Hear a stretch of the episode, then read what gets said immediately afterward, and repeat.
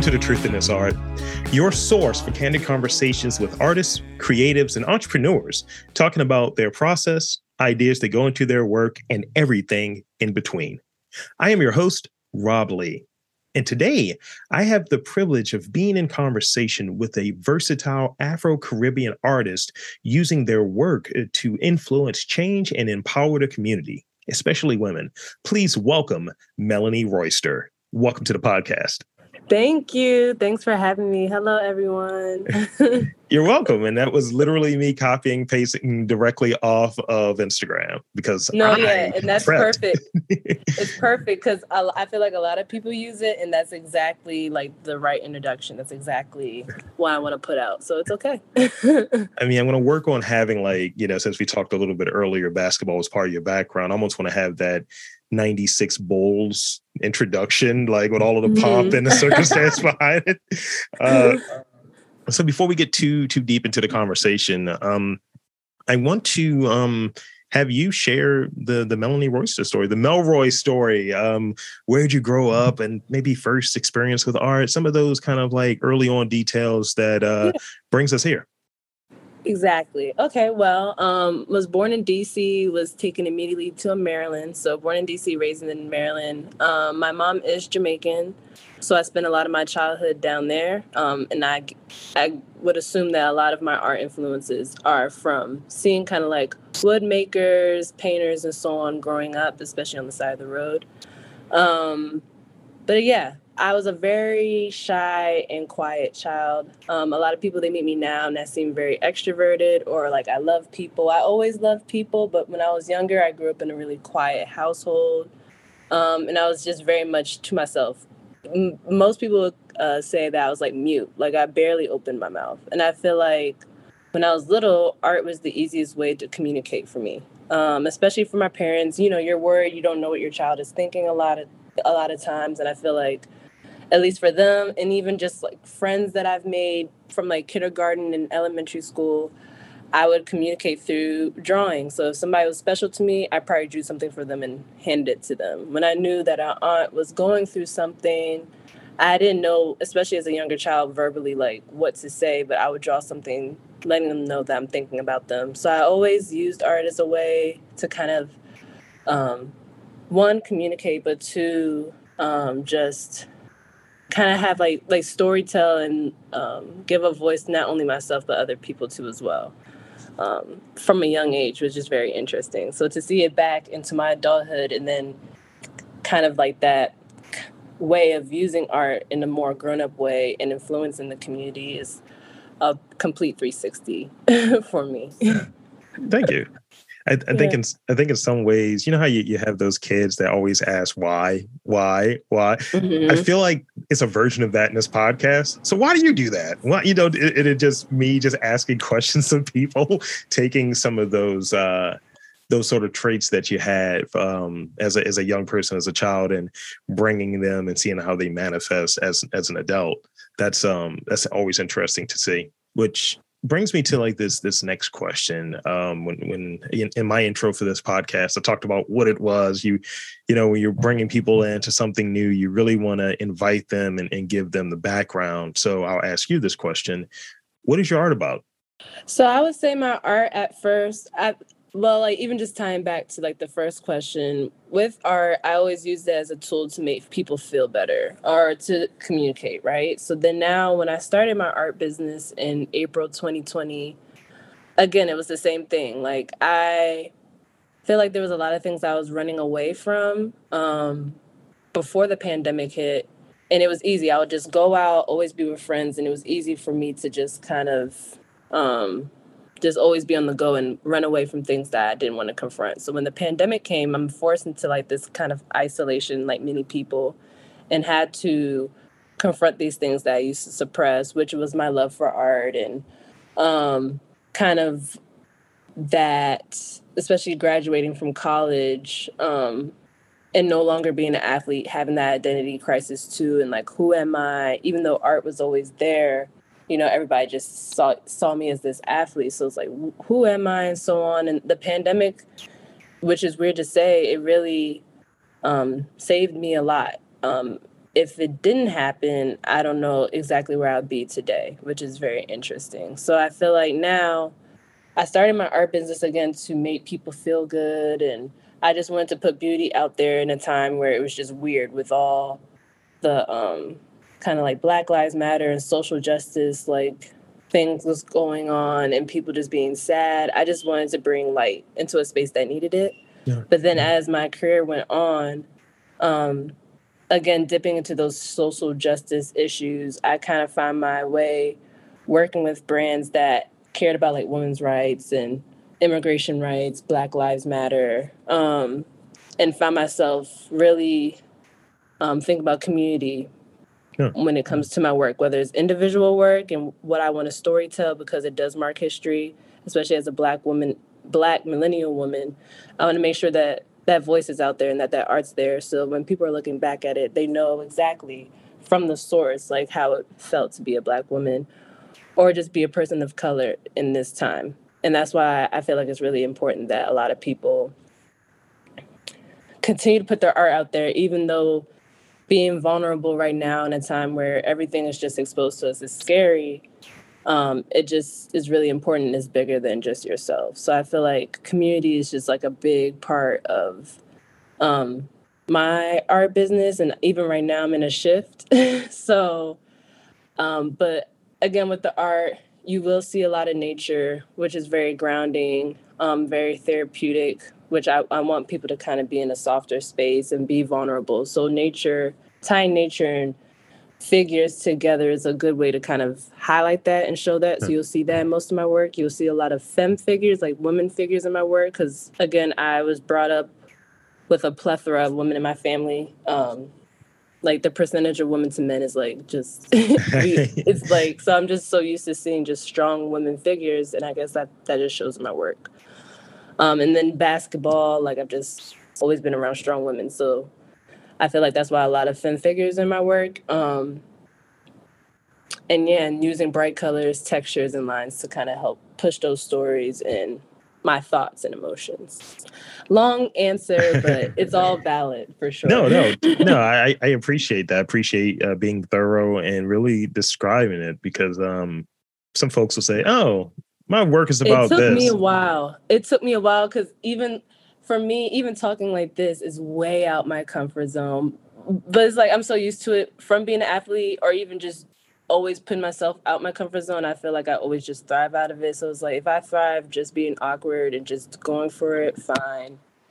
I'm only pushing myself. Like, it's fine. Like, it's just like you're uncomfortable. Well, deal with it as long as it's for the better good or whatever. It's not like I'm harming myself. So trust me. I just, like, I have bullet points in my head, and I just try to say it in the most genuine way. But that really is the gist of most of it from that question. No, I appreciate that.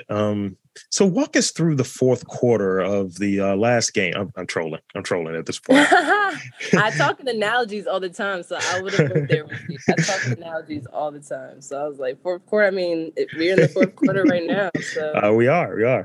And one of the things that you touched on that I think is really key, outside of like talking about your work, but also kind of when you wanted to revisit it, I realized like during the pandemic, the beginning of it, it was a period of resetting for a lot of folks. This podcast really kind of grew out during that time. The July prior to 2020, so 2019, I was unable to really book anybody for the show. And in just over 3 years, I've done probably 500 episodes. So people would just feel like, oh, I have the time to take a breath and really talk about what I do, or, you know, kind of go after this thing that I've always been interested in, or even take that chance to revisit something that was very interesting to me, in your case, like art, and really having that time to take a breath, maybe emotionally, maybe creatively, to say, what do I want to do here? So, yeah, I thank you for sharing that. So I want to talk about this. It's almost like hitting your free throws. As an artist, what do you struggle with? I feel like sometimes I struggle, especially as being an artist. A lot of us are just really way more tapped into our emotions, are very sensitive to the things that are going on around us. So I struggle with, and I feel like most people struggle with, and it's something I want to highlight for sure on a bigger scale, because it's bigger than me, the hustle culture. And it's really hard, especially if you're like, I'm in the DMV. I'm definitely in an area, a corporate area, where everybody's like, you work. You work, you know, you're really not doing nothing until you hit six figures. And, you know, I'm surrounded by, it's like either or, kind of like when I was doing basketball and art. It's either I'm around all these people that are like government contractors, lawyers, doctors, like they're in all these spaces, or I'm with another group, which I've finally tapped into over these past years. It's like they're creatives as well. They're making a name for themselves too as well. But again, I'm just used to the corporate part, and just like even my mom, she was working like right down the White House. She's retired now, but I think I struggle with, especially as a Black woman, not overworking myself. And I had to learn the hard way, overtiring myself and then being like in a bad accident, like the end of last year. So that made me realize I had to slow down a lot. And I actually learned that from slowing down a little bit and actually taking time to rest and giving my mind a time to actually just have time to just sit down and think creatively, I was worried that cutting that time down, I would make less, but I feel like I made more as a byproduct because I was attracting the right projects to me. I was putting out the energy that I wanted to come back to me, and as a byproduct of me taking care of myself, the universe took care of me. But it's still hard because it's like... Absolutely. Money is still very much... money is not necessarily real if you really think about it, but it's still very real in my reality, and I have no choice. I have rents. I have to pay bills. Traveling is a big part of... I actually make that a business expense because there's such a big amount of inspiration whenever I come back because yeah, everybody be turn up or whatever on vacation, but it's also, it's a time for me to escape. I'm definitely a person that likes change and experiencing new things, and I pull inspiration from that. So yeah, it's a business expense. It's important, and I made it a point this year to travel with Melroy. So whether I'm doing events in other cities. So kind of finding that balance and not being too involved in the hustle culture. And I feel like a lot of people, like if once I really figure it out, I would love to help mentor and help people through that too. Cause mental health is such a big thing, and with the hustle culture, you just tend to ignore so many other things going on in your life. You're just putting your head down, you're working, and then you're forgetting why you're doing it in the first place. So yeah. That's something I'm definitely working on, like that balance, work-life balance. That's important. And I think, you know, I do something very similar in terms of I need that change of scenery. I need to be exposed to different things. And even something like peeling back the curtain doesn't work. Peeling back the onion. I use audiobooks in terms of part of like my process or what have you. And it's like, oh, let me listen to this. It'll kind of change the way that I'm thinking. And I'm locked into listening to audiobooks for hours to really help jog loose maybe a few different ideas or different observations that ultimately work themselves into these interviews. And that's part of it. And travel also is a piece of it as well. Like if I travel somewhere, I'm usually going to name whatever art city or the little art community within, or the art community within said city. And I get that inspiration from there, or it's going there to network and conduct interviews and things of that nature. So definitely that's where that inspiration comes from. Mm-hmm. And kind of being in places that are just kind of like a little off the normal track of, oh yeah, hustle culture or go after, you know, this money. It's like, I hate having those conversations with people. I went to Bethesda last week, and I went to, I'm dating this, but I went to the Small Press Expo, and I'm seeing all of these kind of like creators and people I've interviewed and so on that are there. And then I go to get lunch with my partner, and, you know, she and I kind of see all of these people, and it's like, ugh, just overhearing these conversations about, yeah, man, I just closed on this big property, got this contract. was like, this is such a juxtaposition of the people that are actually making stuff. And those are the interesting people. These people sitting here while we're turning up, I'm not gonna lie, we're not. But while we're turning up, they're talking about these 6-figure conversations, but it's shallow and it's hollow. And it's nothing that really interests me. That I'm trying to tap into that too, where it's like, I'm talking about these 6-figure conversations, but it's more so like for me, a lot of artists I look up to, they're making pretty good money. Like the ones I'm looking to, they're making pretty good money, but they're still honoring serving their community while doing it. Like I want to be able to have those 6-figure conversations where they're still very interesting. I'm still serving the community, but it's like, the flex with the 6-figure is like what you're doing with it and investing back into it instead of just having the money. Like, because I'm not really a materialistic kind of person. I guess I'm more so like the money is interesting for me so I could buy property because the more property, the better for generations under me or even just for my community in general, because like I could buy a home in an area that's where they're pushing out Black people at gentrification. Like I want to be able to, you know, help in that way, or I don't know. It falls into what you were saying though about influencing change. And, you know, I think, you know, from the vantage point that I'm in, I'm not making 6 figures, but you know, between some of the funds that come in here from the day job, I'm close to it. And that's a validation marker. Like, all right, I'd rather have freedom, you know, whatever that might be. I'd rather have that versus what one has to trade for said 6 figures. Like I have a buddy who got to that milestone and then he doesn't have space to create and to do the things that he enjoys. So you're not enjoying those 6 figures. You just kind of have it.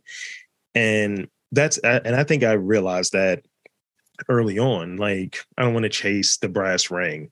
I just kind of want to do something that's enough that I can hit those base level things, pay rent, mortgage in this case, cover my studio time, things of the sort.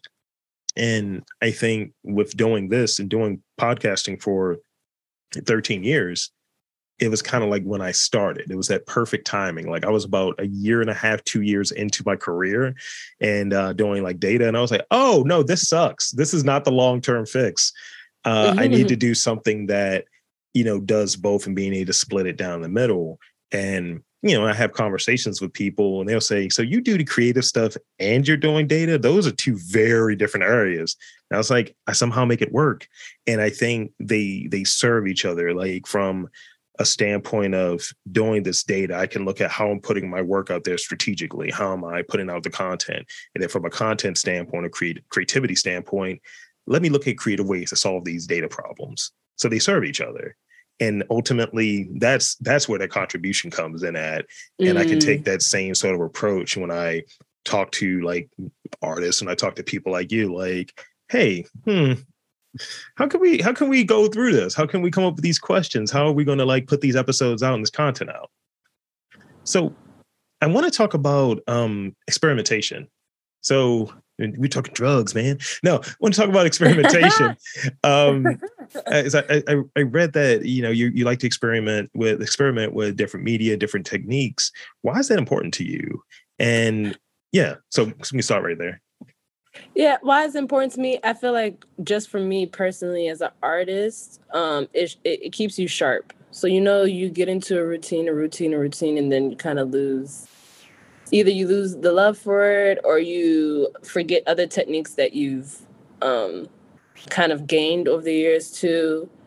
But also it's like you find, again, like different concepts or just different ways of communicating with different media. So I feel like, even for the different projects. Some projects, when I'm talking to people, I'm like, this would make more sense as a painting. This would make more sense as mixed media, just from what we're trying to portray. Like some people might physically need to see that texture to really feel it and to really kind of understand whatever's going on. Some people, it makes sense for it to be a digital piece so that it's applied to different kind of applications. Like I feel like that's important, especially as for me, saying that I'm multifaceted, I feel like it is very important that I have at least expertise or technique in all these kind of different areas and playing around. And that's just an easy way for me to communicate with a lot of different people. It's like English, Spanish, so on. Like, you have these different languages, and I feel like different mediums, different media is different languages, essentially. And then when you bring, like, two together, that's really beautiful, too, as well. So I feel like that's why it's very important. Just, like, for your art, to be an artist yourself, to keep yourself well-versed, but also to be able to communicate to different types of people.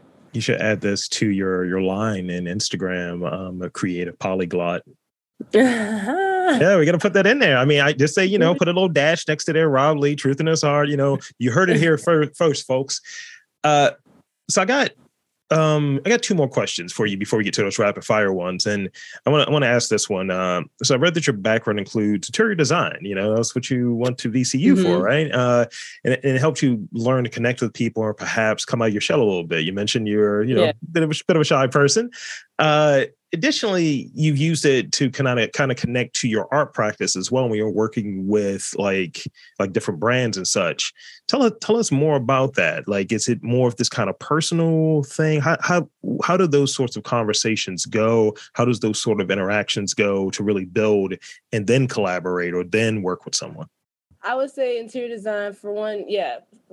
I'll touch on the physical aspect of it, but like the connection. So I feel like, for one, interior design gave me a little bit of discipline, especially with some of the, like some of the jobs I've had and so on, where there's always like there's a pattern of how to do things. So you meet with your client, then you understand their story, then you understand maybe their style, where they need help in, like what they're struggling with whatever space that they're in, or how this space can serve them. And you're thinking about all these different aspects so you can make this complete thing for them. And I like that interior design kind of taught me a step-by-step process, because then I'm able to apply that as an artist. So I'm not just seen as this person that's just kind of like all over the place. It still gave me like the business aspect, and I was able to carry that on with my art. So people take me seriously. They know I mean business. Yeah.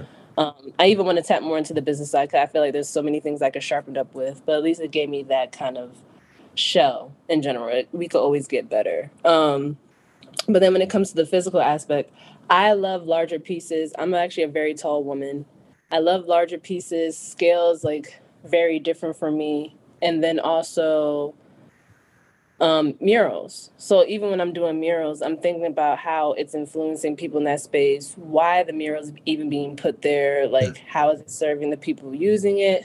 Same thing like with interior design, and then even with art, like what is that doing for that person in that space? And I feel like interior design just really took me there. And I could think about how these pieces are going to just bring a space together. A lot of times art is like part of that decor. It's one of those last things that bring personality to the space and so on. I feel like as an interior designer, I was always thinking about the beginning processes before everything's complete, where art is finally, I'm in a space where I could think about the beginning and then think about like the whole complete thing. And it's just like, like that finishing touch. I like that. I'm kind of in both fields, because I'm still in design right now. Part-time, I'm a color consultant for Benjamin Moore. So I'm in the very beginning phase again, where a lot of people, I'm working with them, like they may have floor plans, so on, and then I'm coming in and helping them with color within their home and maybe window treatments and other things that we offer as well. So it's interesting, like during my day job, seeing that beginning phase, and then with my art, I usually just see that end phase. Like people pretty much, for the most part, are building their space, or they're pretty much 90% done, and then that art comes in. No, thank you. And I might be reaching out to you for some consulting for this new studio set up in here. I hate these gray walls that are in the studio. So come actually, see me. Yeah, I got you. So actually, you kind of answered the last question I have for you, but you gave me like two new rapid fire questions. So okay. So of course I did. Of course, yeah. I did. So we can go into the rapid fire questions then, and you know, don't overthink these. They're regular questions. We're having a conversation. Yeah, it's fine. All right. So you mentioned you're tall. What's your height? 6'2". I'm 6'4". Yeah.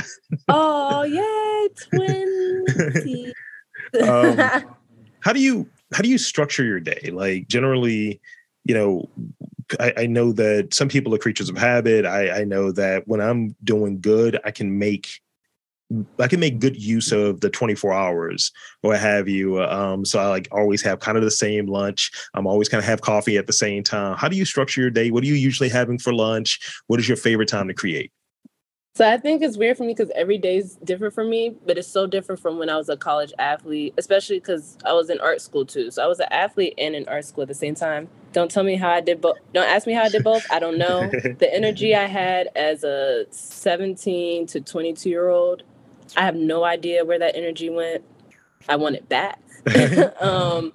But I feel like I had a very disciplined life pretty much from elementary school throughout college, like going to private school too as well. I'm just used to, and my parents, I mean, I was the only child they could focus on. So for the most part, I was pretty disciplined throughout my life. So as my adulthood and even now being on my own and living by myself, no roommates, there's freedom, but I feel like that structure is always going to be there. So I kind of say I have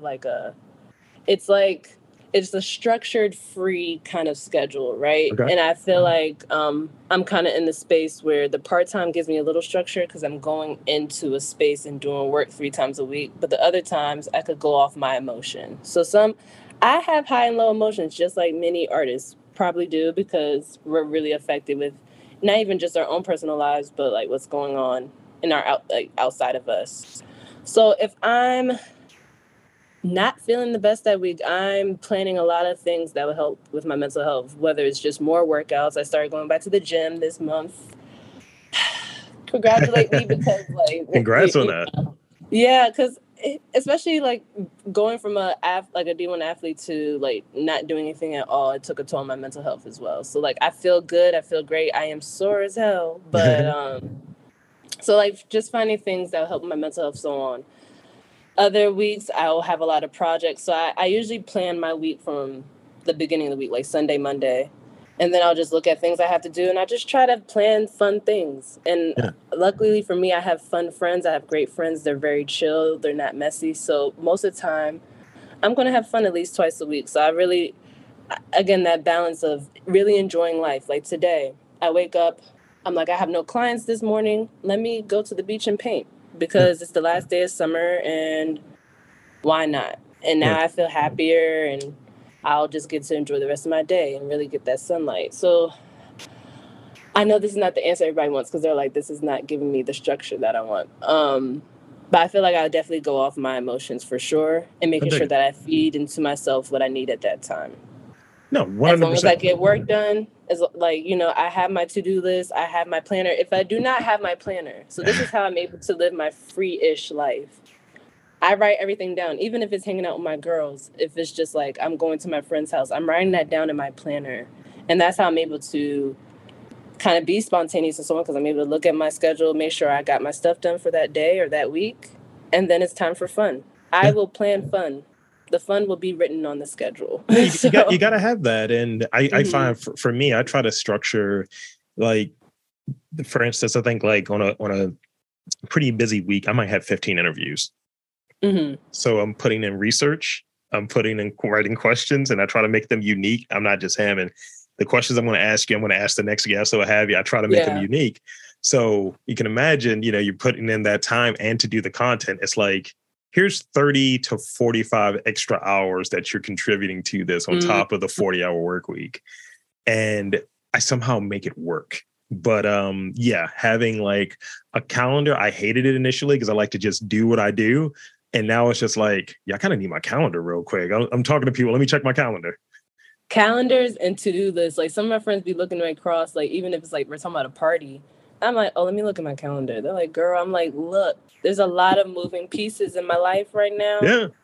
Even my, like, it's easy if, like, you're like, okay, my position, Monday through Friday, 9 to 5. Cool. It's you could work around that. Me, every day's different. So it's like, I really, if anything, I have to be a little bit more disciplined. So it's like, I have to look at my planner. But I like to have, I like to do this one tactic that works for me really well is if I can stack things, because I find that the work is always going to be taking precedent. Then like the day job takes precedent. I'm somewhere third or fourth, you know, this whole hierarchy, which isn't always good. Obviously it's not good at all, but I try to shift it at times. But if I can combine things, you know, like, oh, well, I need to hang out with this person. You know, let me hang out with these two people. Now I feel like I've done a couple of things. And if I can do it at some sort of like gallery opening, now I've done a little work and done some socializing, and I've satisfied many things. I do that a lot, especially with my art, because I feel like a lot of artists, they end up in this space where they're kind of like resenting their work, because it's like, yeah, it's a creative space. It's your therapy. So it's like, why am I pushing this to make money and so on? So like, I make it fun. Like this year, I'm like, I want to travel more. So why not travel with my art? I want to go to different cities.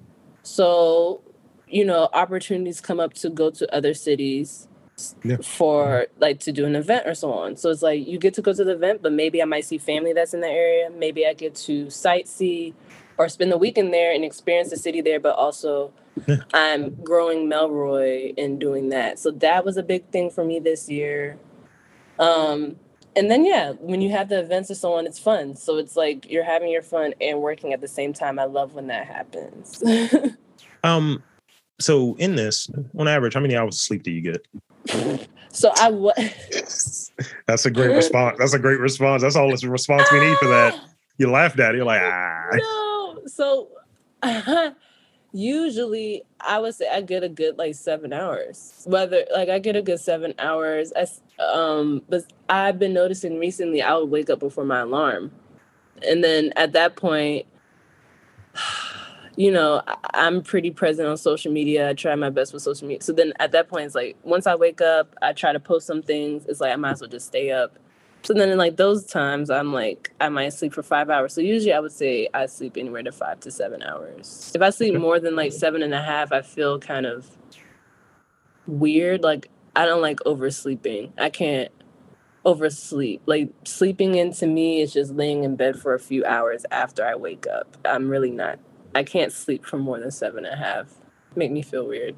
So I got two more for you. Like harkening back on your lineage. What is your favorite Caribbean food? So hard. I know. I love all food basically outside of America. Literally all of it. When it comes to Caribbean food, I love all things curry and jerk. As one should. Yeah, all things curry and jerk. I like the seafood whenever I travel to the Caribbean.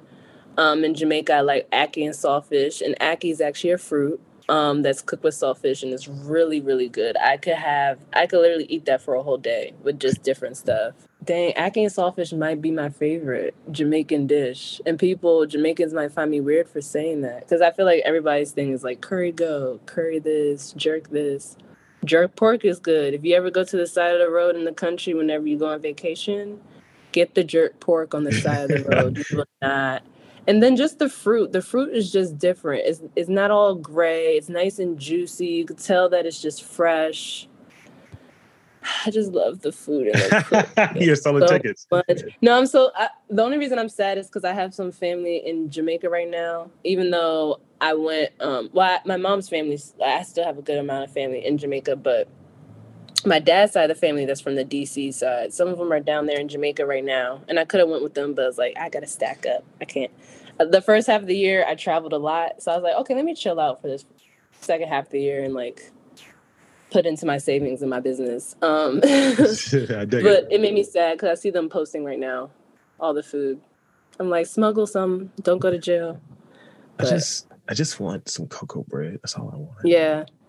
Yeah, I mean, there is some good cocoa bread. If you come to the Silver Spring area, there are a lot of Caribbean, African cuisine that's really good. I love the area I live in. Just so many different foods around me. It's so good. Well, with that, I think that's a good space for us to end on, because we've made everyone hungry. You know, at the end of this. I want to, one, thank you for coming on to this podcast. And two, I want to invite and encourage you to tell the fine folks, the listeners, where to check you out, your work, and all of that good stuff. Yes. So my full name is Melanie Royster, but my art business is Melroy Art. So for pretty much all my social media handles, it would be Melroy Art. So Instagram at Melroy Art, Melroy Art, and the same thing on TikTok. And I probably will be building out other social media platforms that I have, but those are the two I'm active on right now. And there you have it, folks. I'm Rob Lee for Melanie Royster, the great Melanie Royster, saying that there is art in and around your neck of the woods. You just got to look for it.